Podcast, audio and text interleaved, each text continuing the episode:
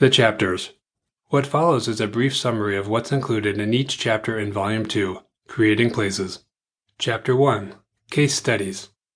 Three case studies show how the contents of this volume can aid in creating relationships we can use in our work. They discuss the effects of prevailing winds, climate, land features, rain shadows, and the impact of passages to travel through troubling areas.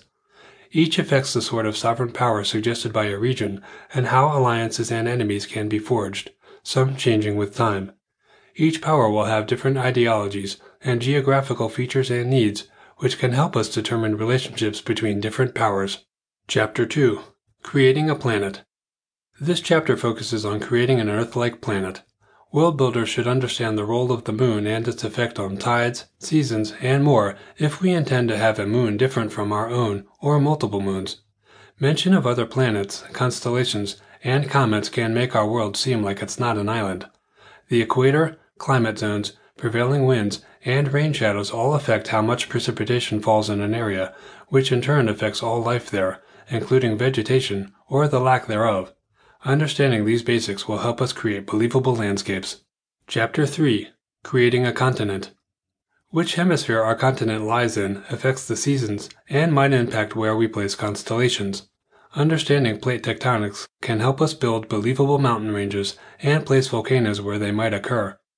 This can also determine where deep areas of the sea are, giving our sea monsters somewhere to call home.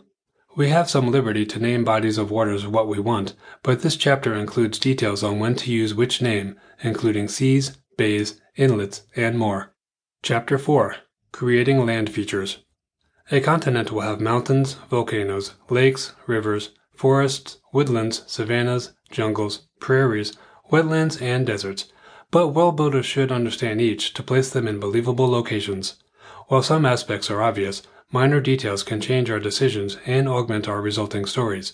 Why say characters have entered a run of the mill forest when we can say it's a savanna instead, describing how it looks and what life is like for inhabitants and those traversing it? This chapter aids world builders in making a more varied landscape, one that is accurately depicted. Chapter 5 Creating a Sovereign Power Kingdoms, empires, dictatorships, and more are types of sovereign powers that world builders can create. Before we do, a high level understanding of the differences between them is crucial.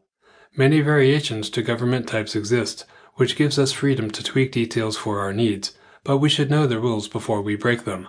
The rule of sovereignty, including how it is gained and lost, is examined in this chapter, along with the divine right of kings.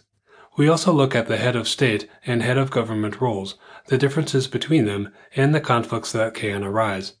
The nature of each branch of government is examined, along with parliamentary systems.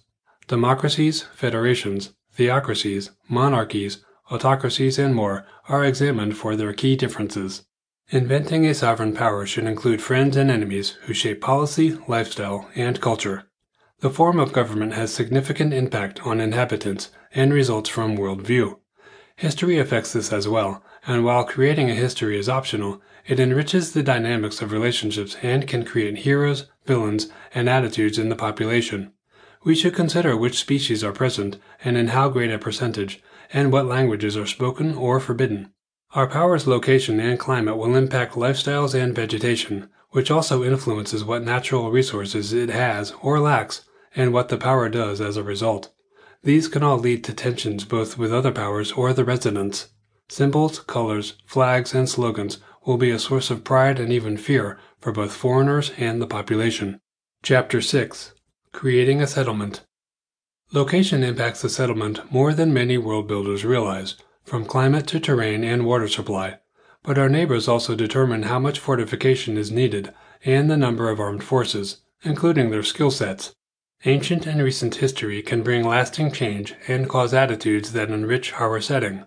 Our population's diversity is also critical for determining what life is like for the majority and minorities alike.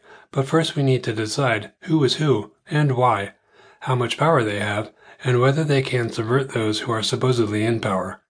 Whether outposts, castles, villages, towns, or cities, or even an orbiting station, a settlement will have secrets, a reputation, colors, symbols, and local lore that characterize it in the minds of inhabitants, friends, and enemies.